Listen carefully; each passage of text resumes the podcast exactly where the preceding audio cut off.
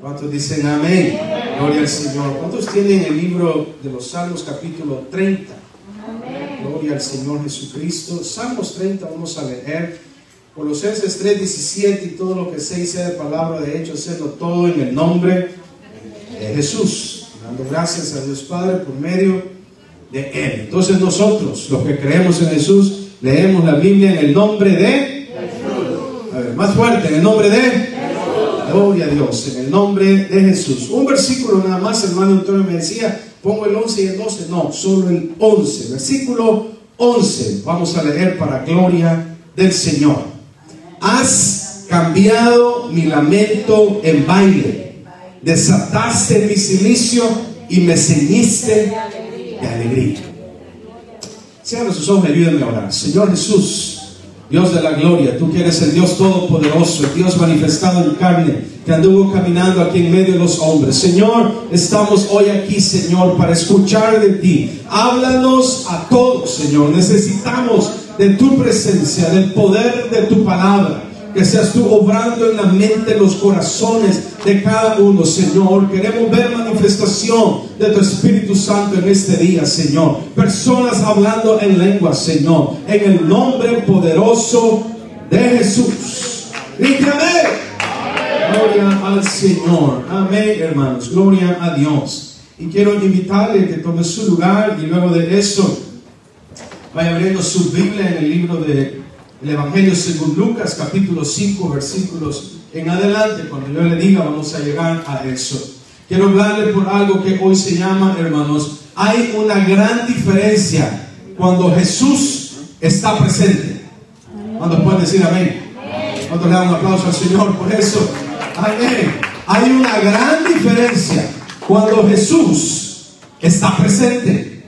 Cuando Jesús no está, hermanos, quiero decirle que todo es tristeza todo es aburrimiento, todo es amargura, todo es, hermano, de ver cosas negativas. Nunca va a poder ver las cosas buenas. Quiero decirle que cuando Jesús no está, la preocupación lo va a embargar.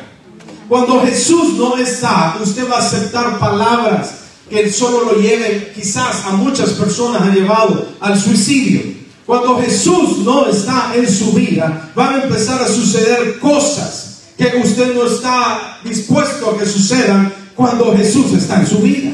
¿Cuánto puede decir amén? Cuando Jesús no está, hermanos, es de preocuparse mucho. Y quiero decirle que el Señor Jesús estaba preocupado y a él le interesaban mucho los individuos. Diga individuos. Él estaba pendiente, hermanos, de las personas uno por uno.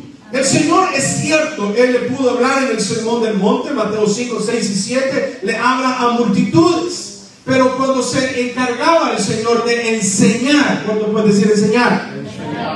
Cuando el Señor quería darle un mensaje a alguien, cuando el Señor quería que una persona fuera transformada, Él llegaba directamente a esta persona. El Señor eh, directamente llegaba y le decía esto, esto, esto y esto. ¿A cuánto el Señor les ha hablado alguna vez? Amén. El Señor está interesado en individuos. Él está interesado en personas. El Señor está interesado, yo sé, en multitudes, pero el Señor, hermanos, no llegó a un estadio a llenarlo y a decirle, aquí vengo a hablarles a todos. Si puede hacer, magnífico. Puede hablar de Jesús a muchas personas al mismo tiempo, pero cuando se trata de que el Señor quiere transformar el corazón, ¿cuánto ha sido transformado su corazón acá? Cuando quiere que su mente sea transformada, el Señor va a tratar directamente con usted. El Señor predica a masas de personas, pero su mensaje siempre era individualizado. Él tomó tiempo para ayudar a uno por uno. ¿Cuántos dicen uno por uno? Él tomó el tiempo. Él se dedicó a uno por uno. Fíjese que Lucas capítulo 5, que es lo que vamos a tener, no lo vamos a leer, hermanos, pero yo le voy a comentar y le voy a explicar qué es lo que estaba sucediendo. En Lucas capítulo 5 usted va a ver un personaje a partir, perdón, a partir del capítulo 5 usted va a ver a Jesús con cuatro personajes en específico. Y el Señor empieza a enseñarles a uno por uno de ellos. empieza a transformar la mente de ellos, empieza a transformar el corazón de ellos. Y donde había solo fracaso, ahora hay éxito. Donde había enfermedad, ahora hay salud. ¿Cuántos pueden decir amén? Cuando había mucha culpa, ahora el Señor trae perdón. Cuando había solo cosas viejas, sucias y malas, ahora el Señor trae una nueva vida. Dale un aplauso al Señor. Amén. Eso es lo que el Señor hace con cada uno de ellos. El personaje número uno, el que quiero hablarles, es de Pedro. Fíjense que Pedro, hermanos, ah, es aquel promiscuo, aquel que, que, en realidad está muy enojón casi todo el tiempo, aquel que salía a decirle al Señor, oh, tal cosa, aquel que se le dice al Señor, Señor, yo voy incluso a la muerte contigo, pero después de eso andaba escondiéndose. ¿Cuánto me están siguiendo? Ah, ese, ese, es Pedro, el que, el que para todo él salía, el que para que Jesús decía algo, él empezaba a hablar. de hecho, él hace dos declaraciones muy buenas del Señor y le dice, tú eres el Cristo, el Hijo del Dios viviente. Dicen amén. ¿Cuántos están emocionados por eso? Jesús debe ser Cristo, el Hijo del Dios viviente. Yo le doy un aplauso al Señor porque Él es el Hijo del Dios viviente. ¿Cuántos dicen amén? Pero también Pedro le dice, ¿a quién iremos? Cuando Jesús le dice, ¿también ustedes se quieren ir? Él le dice, ¿a quién iremos si solo tú tienes esas palabras que transforman vidas? ¿Cuántos pueden decir amén? este es Pedro con el que ahora el Señor llega.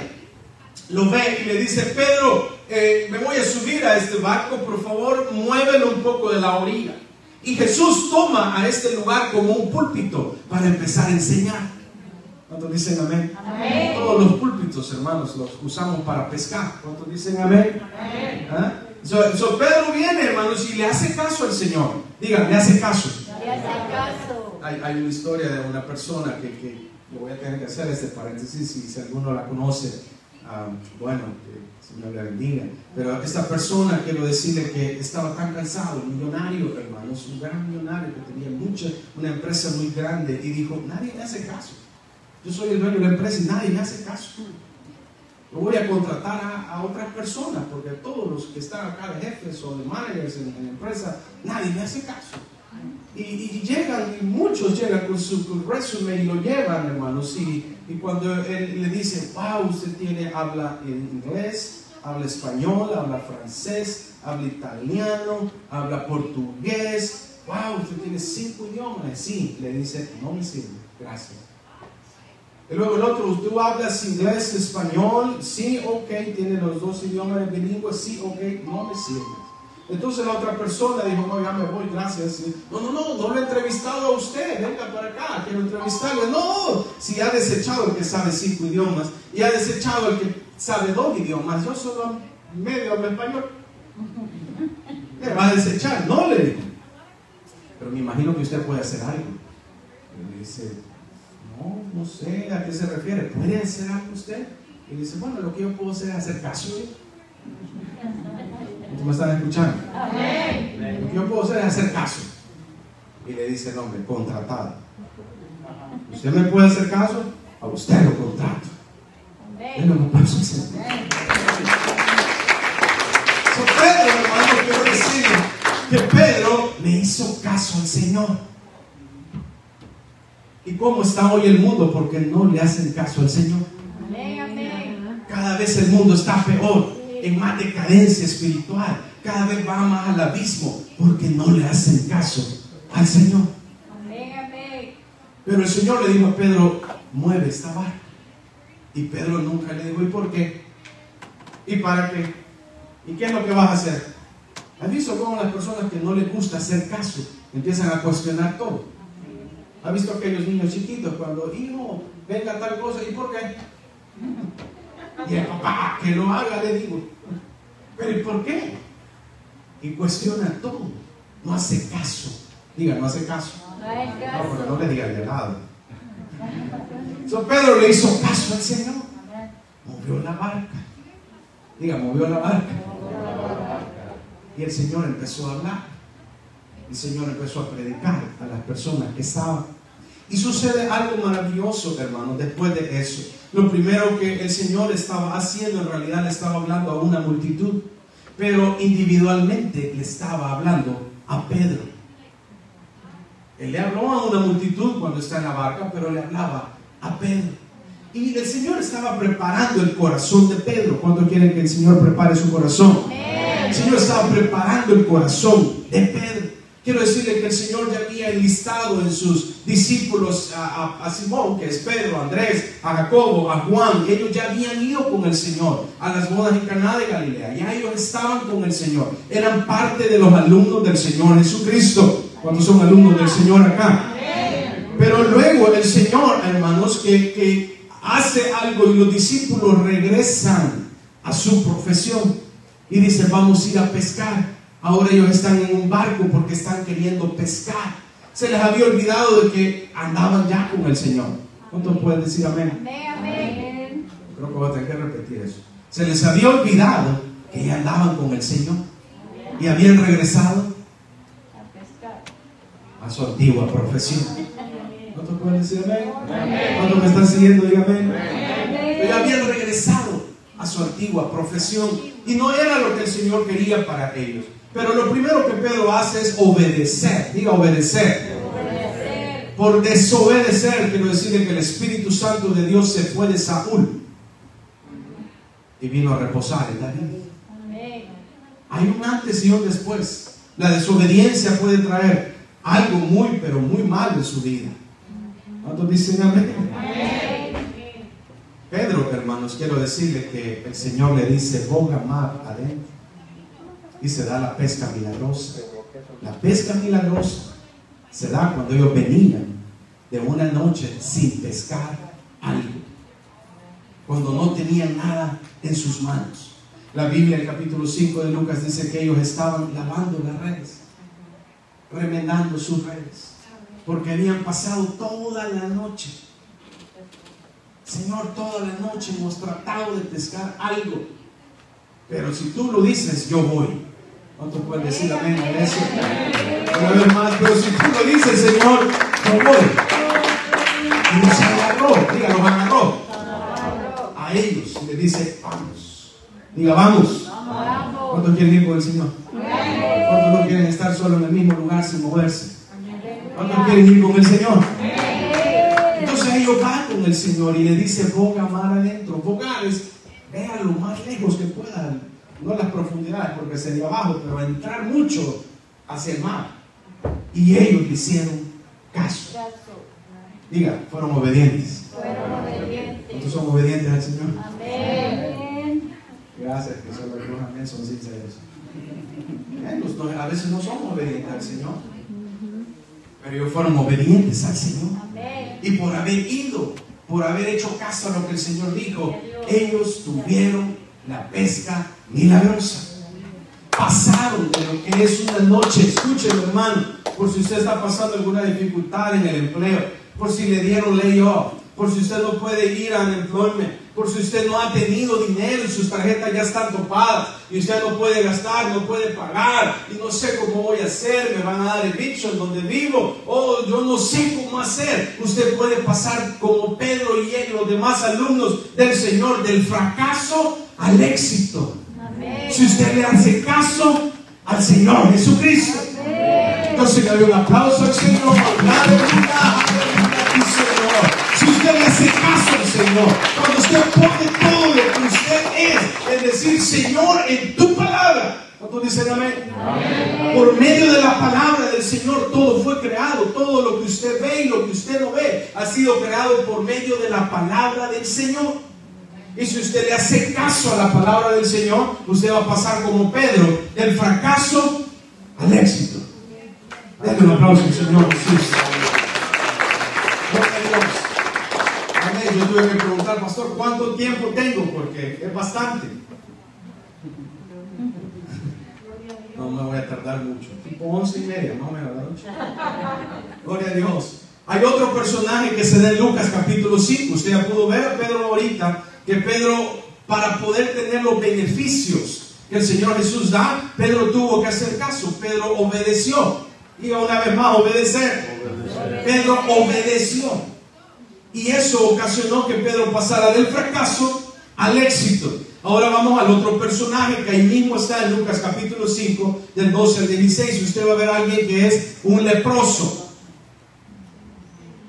¿Cómo le diríamos hoy al que tiene alguna enfermedad. Coronavirus, hermana. Vamos a decir, hello, COVID. How are you doing, COVID? A lo lejos, ¿sí o no? La lepra en la Biblia es un sinónimo de pecado. La lepra en la Biblia es una de las enfermedades, hermanos, de la piel, que las personas incluso no se dan cuenta que la tienen. Incluso agarra un alfiler y se puede estar puyando, hermano, la carne y no siente. Así es el pecado. ¿Cuántos me están siguiendo? Ya lo andan cargando y andan pecando y no se dan cuenta que están pecando. Dígame. Gloria a Dios. Y es normal, porque ya lo tiene. Así era la lepra. El, profeta Isaías pone a la lepra como ah, una representación de lo que es el pecado en el pueblo de Israel. Un leproso, según el libro de Levítico capítulo 13 y 14, tenía que avisar y decir inmundo, inmundo, para que las personas se alejaran de él. ¿Cuántos me están escuchando? Se alejaran, no podían acercarse, porque si se acercaba, quiero decirle que se podía contagiar. ¿Cuánto les parece conocida la palabra? Se podían contagiar porque, oh, no puedo estar cerca porque tiene lepra. Me, me voy a contagiar. Hágalo a un lado, como dijo hermano, hoy back off. Six feet. Hágase a un lado. No, no puedo acá, lejos, por favor. Quiero decirle que los leprosos eran expulsados del campamento. ¿Me está siguiendo? No podían estar donde estaba el pueblo de Dios. Un pueblo sano, un pueblo que era victorioso, un pueblo que no perdía ninguna batalla porque la mejor arma de ellos era el Dios de la gloria. Un pueblo que siempre vencía a sus enemigos, el pueblo de Dios. ¡Wow! Un contagiado aquí con nosotros, no, fuera. ¿Está escuchando? No, no, no, aquí no puede entrar. Face mask. Tiene que echar alcohol gel. No puede entrar, así es que vete de acá. No vengas, nos vas a contagiar a todos. Y eso es una representación del pecado, como Isaías lo está haciendo. Pero no me voy a entretener en eso, sino que en lo que el leproso hizo, en la ley de Israel, del pueblo de Dios, para cuando alguien tenía la enfermedad, tenía que ser expulsado. Solo el sacerdote, el sumo sacerdote, podía llegar y verlo. Escuche, nada más verlo y ver si ya se le había quitado la enfermedad de la lepra. Y el sumo sacerdote determinaba si estaba limpio o no estaba limpio. ¿Cuántos me están siguiendo? Eso era lo que pasaba. este leproso, del que está hablando Lucas capítulo 5, versos del 12 en adelante, quiero decirle que tenía esa enfermedad. Pero cuando se dio cuenta, ustedes saben que me está poniendo atención, pero cuando se dio cuenta que Jesús estaba en ese lugar. ¿Alguien puede decir amén? Él dijo, yo voy donde Jesús está. Yo voy donde Jesús está. El único que va a poder hacer algo en mí es Jesús. El único que me va a poder quitar esta plaga que tengo. El que va a quitar esta enfermedad es el Señor Jesucristo. Denle un aplauso al Señor. El único que va a poder hacer eso es el Señor Jesús. Y lo que hace el leproso, el cual no, se, no, tiene nombre acá en la Biblia, quiero decirle es venir a los pies de Jesús. Yo espero que al final usted no se vaya a quedar donde está. no estoy, no, no, no estoy bromeando. Amén. Yo espero que usted se levante donde usted va a estar y venga a los pies de Jesús. Denle un aplauso al Señor. Gloria a Dios. El leproso lo que hizo, hermanos, es Jesús está en ese lugar, yo voy donde Jesús está. Y lo primero que él hace es postrarse a los pies. Postrarse no es arrodillarse. Postrarse no es hacerle la cabeza así. Postrarse, hermanos, es tirarse por completo en el suelo. Besar el suelo. Decir, Jesús está aquí. Yo no solo le hago así. ¿Cuántos dicen amén? Yo no solo medio me arrodillo con una pierna o con las dos. Se tiró por completo en el suelo. los pies, diga a los pies de Jesús. ¿Cuántos quién está a los pies de Jesús? A los pies de Jesús. Denle un aplauso al Señor. Quiero que usted se diga, si yo estoy a los pies de Jesús, va a suceder muchas cosas buenas a mi vida.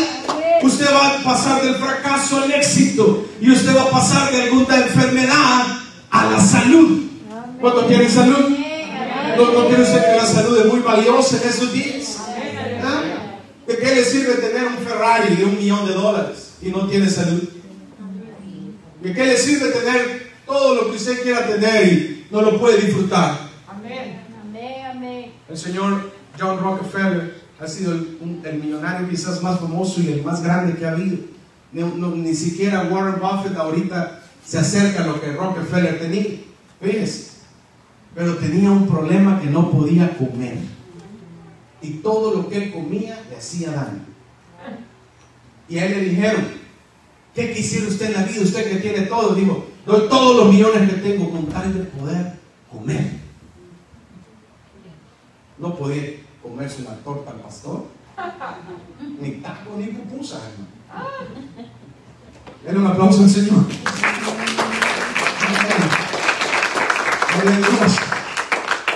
Gloria al Señor Jesús. El otro personaje, hermanos, está a partir del versículo 17 al 26. A mí me gusta mucho ese personaje. Quiero comentarle que la verdad no es el personaje ese que me gusta, me gustan los amigos de él. Los amigos. ¿Cuántos tienen amigos aquí? De verdad que humanos, usted tiene amigos. Amén, amén. No, quiero poner al spot a nadie, pero yo podría decir que yo tengo unos 10 amigos, ¿sí? ¿Alguien tendrá más de 10 amigos? Okay. ¿Alguien tendrá 15? Yo tengo. Quiero ver. ¿Sí? ¿Quién tendrá 20 amigos? Yo creo que ya entendieron por dónde voy, no, no me quieren decir. ¿Cuántos tendrán 25 amigos? Ok, ¿cuántos amigos tienen Facebook? ¿Cuántos tienen mil? En, Facebook ya hasta 5 mil amigos. Ok, so, estos amigos, que es en realidad el personaje que la Biblia lo da, hermanos, dice el paralítico. Pero en realidad a mí me gusta, de esta historia, me gustan los amigos del paralítico.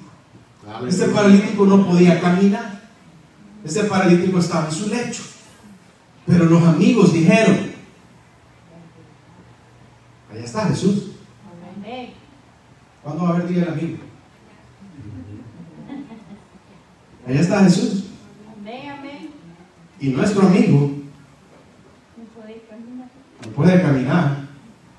Y nosotros allá en El Salvador, cuando yo llegué a El Salvador, decía, oh hermano, ¿por qué no ha venido la hermana este, una hermana, no le digo el nombre porque se me están viendo, este, oh, es que está en silla. Wow, sí, buenas, hermano. Yo el siguiente día me fui a verla. Y no, la hermana andaba caminando normal. La hermana me dijo que estaba en silla de. Oh, es que así decimos aquí cuando alguien no va a la iglesia. Es que estoy paralítica. Ando en silla de. ¿Ah? Mi amigo está paralítico. ¿Cuántos me están escuchando? Yo no quiero dejar a mi amigo así. Yo quisiera que usted trajera a todos sus amigos. Aleluya. ¿Cuántos pueden decir amén? Un aplauso al Señor. Los amigos del paralítico dijeron, ese es mi amigo. Lo quiero, lo estimo, le tengo aprecio. He convivido con él. Es mi vecino de al lado. Bueno, algunos no llevan bien con el vecino al lado. Es mi vecino de al lado. ¿Cómo no lo voy a invitar donde está Jesús? ¿Alguien me está poniendo atención? ¿Cómo no lo voy a llevar, hermano Alicia? ¿Ah? usted es mi amigo. Pero uno solo no lo podía levantar. So, vinieron cuatro amigos. ¿Ustedes dicen amén? Vinieron cuatro amigos y lo acabaron y dijeron, llevémoslo donde está Jesús. Y cuando llegaron a la casa, hermanos, dice que estaba tan lleno de personas que no podían entrar. Y yo puedo ver a alguno de estos cuatro amigos diciendo, este pesa mucho, yo no lo llevo regreso cargando. Hagamos algo. Pesa mucho y ya lo trajimos cargando hasta acá y hoy lo vamos a llevar de regreso cargando. Hagamos algo. ¿Cuántos dicen amén? ¿Qué hicieron? Se que subieron el techo por el tejado, dice la Biblia, abrieron y lo bajaron y lo pusieron a los pies de Jesús. Un aplauso, Señor. Pero no solo eso, hermano, esa es la historia de los cuatro amigos que en un personal a mí me, me fascina. Y hay, y hay, un solo mensaje para eso, pero yo no quiero hablarle a los amigos ahorita. Quiero hablarle lo que el paralítico pasó. Pasó de culpa a perdón. Aleluya. El Señor claramente las primeras palabras que le dice es tus pecados te son perdonados. ¿Alguien escuchó? Tus pecados te son perdonados. No quiero hablar de los fariseos, los escribas que estaban ahí criticando lo que el Señor hacía. Quiero enfocarme en lo que el Señor hizo y puede hacer en usted y en mí. Él perdona nuestros pecados. Mateo 1:21, el ángel diciéndole a José, y llamará su nombre Jesús, porque éste salvará al pueblo de sus pecados. Hechos 2.38 dice, arrepentidos y bautícese cada uno de vosotros en el nombre de Jesucristo para el perdón de los pecados. Si usted no está bautizando en nombre de Jesús, hágalo. No sabe cómo va a pasar mañana. No sabe si va a llegar mañana. Hoy es el día. Se puede hacer hoy.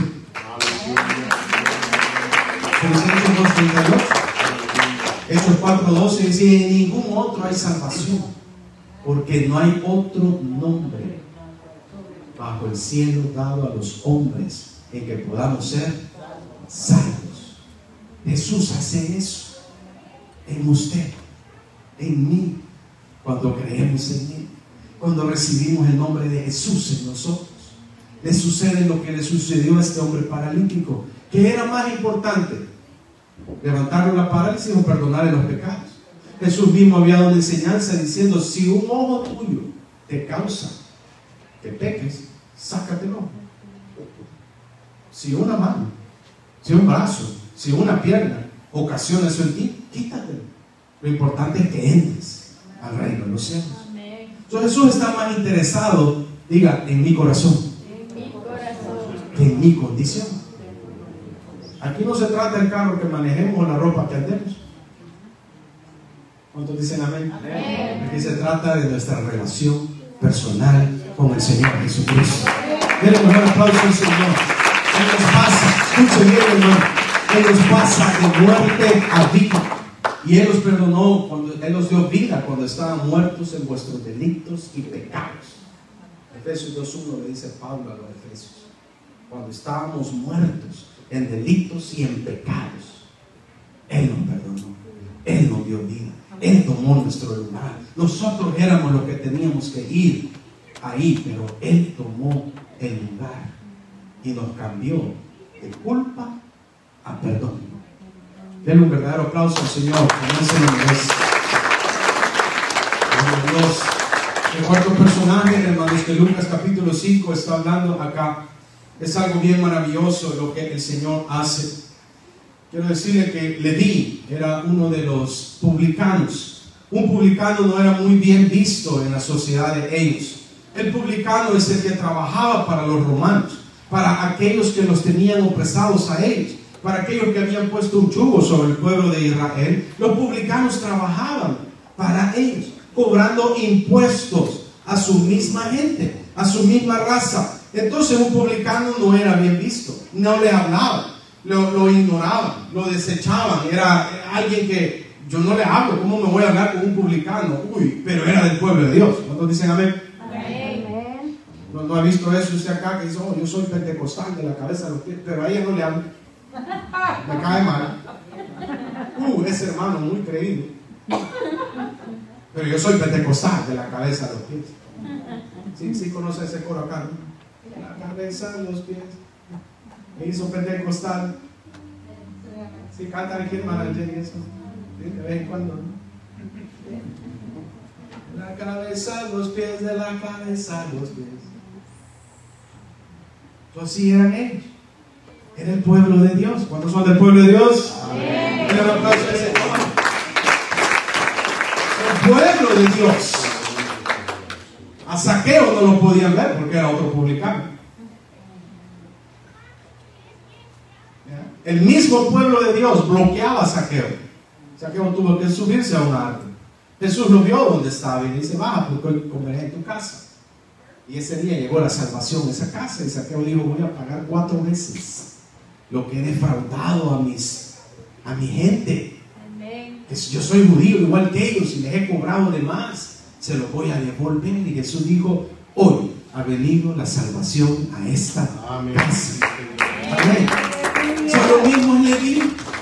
Leví era un publicano. Pero como Jesús conoce la mente y los corazones de todos. Es un atributo de él, la omnisciencia de Dios. Él lo sabe todo. Él sabe cuando usted esconde para hacer algo. ¿Cuántos esconden aquí? Nadie ¿Cuántos se esconden para hacer el mal?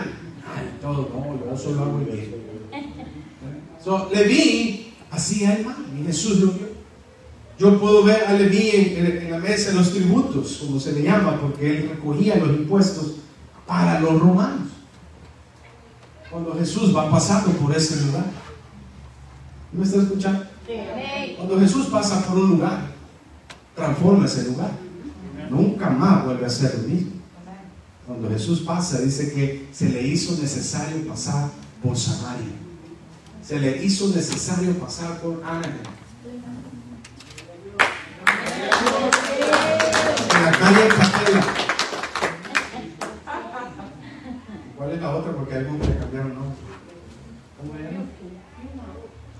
Humor aquí, ¿verdad? Pero no le cambiaron nombre ahorita, ahorita que llegamos Pero a Jesús, cuando pasa en ese lugar, cambia, transforma. So, Jesús caminando vio a Leví. Yo estoy bien convencido que en ese momento es cuando el Señor le cambió el nombre a Mateo. Porque Leví y Mateo son el mismo. Jesús lo vio, como te está viendo a ti me está escuchando? Yo, puedo sentir la mirada del Señor acá conmigo.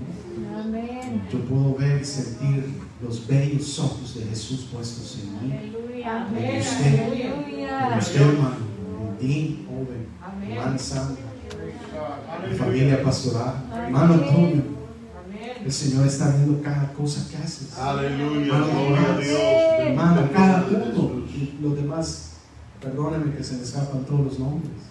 El Señor te está viendo. Y Él se está derretiendo por ti. Él no quiere que sigas igual. Te quiere dar algo mejor. Y pasó a Leví de lo viejo a lo nuevo. Usted acuérdese de la mujer de Lot cuando se le dijo, no vuelva a ver hacia atrás. Y ella quiso volver a ver. Dicen amén. Amén. ¿Sabe usted? Dejar de pensar, dejar de hacer, dejar de sentir como antes sentíamos, hacíamos y pensábamos. Y venir a tener la nueva vida en Cristo. Amén. Yo así como está, hermano, yo me siento muy tocado por el Espíritu Santo, Señor. Amén. Desde que hablé con un pastor, el Señor puso esto en mí, en una carga de venir y venir, y intenté venir en otras veces, y el diablo me había estorbado venir. Pero este era el tiempo. Amén. Yo sé que los ojos de Jesús están aquí ahorita. Aleluya. Yo quiero pedirle que usted venga acá adelante con nosotros. Todos, por favor. Pastor, vengan. Este es su tiempo. Pase por favor, hermano. Yo no lo voy a dejar allí. Yo vengo con una misión que el Señor me ha mandado. Que todos, todos ustedes, el Señor ha puesto sus bellos ojos en cada uno de ustedes. El Señor específicamente me mandó con esas palabras. Te va a pasar del fracaso al éxito, hermano. El Señor te va a pasar de enfermedad a salud. El Señor te va a pasar de culpa a perdón. El Señor te va a pasar a ti de una vida vieja, fea, sucia. El Señor te va a dar una nueva vida. Venga, por favor, no quiero animarlo, no se quede ahí. El Señor está llamando. El Señor está aquí, hermano. Es a ti directamente que el Señor te habla. No le está hablando nadie más. Es para ti. Es para ti. Hermano, es para ti. Es para ti. No se quede ahí, hermano. Por favor, yo le suplico en el amor del Señor. No, yo, yo voy a hacer todo mi esfuerzo porque el Señor claramente me dijo que te está viendo. Yo vengo de lejos ahora para traer un mensaje de salvación para tu vida, para tu mente, para tu corazón. El Señor quiere salvarte. Él no quiere dejarte como estás. Muévete de donde estás. Muévete. El Señor quiere darte algo mejor. Si sigues haciendo lo que estás haciendo, vas a tener los resultados que estás obteniendo. Jesús tiene algo más grande. Jesús tiene algo más grande, hermano. Oh, el Señor está aquí en medio de nosotros. ¿Qué le parece si abre su boca y empieza a adorarlo? Empieza a adorar al Señor. Empieza a adorarlo a Él con sus palabras. Él está aquí. Está tocando tu corazón, hermano, ahorita, hermana. Oh, adora al Señor con sus propias palabras. Te quiere adorar, te bendecir. Adóralo. Oh, adora al Señor, dile que lo amas. Dile que lo amas. Te amo, Jesús. Si aquí está, Aquí está, hermana, el Señor te está en mí. El Señor está contigo en este momento.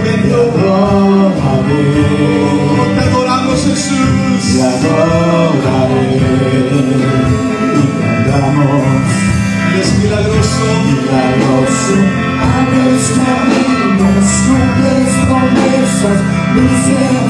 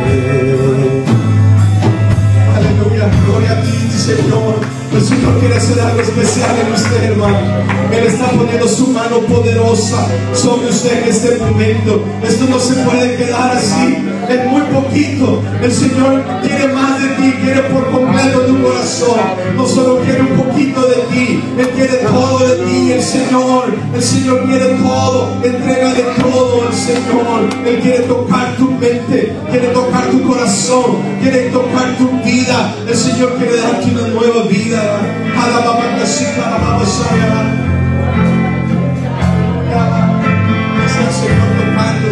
Tocando mentes, tocando corazones, tocando vidas, Jesús. Jesús, Jesús, Jesús para ti.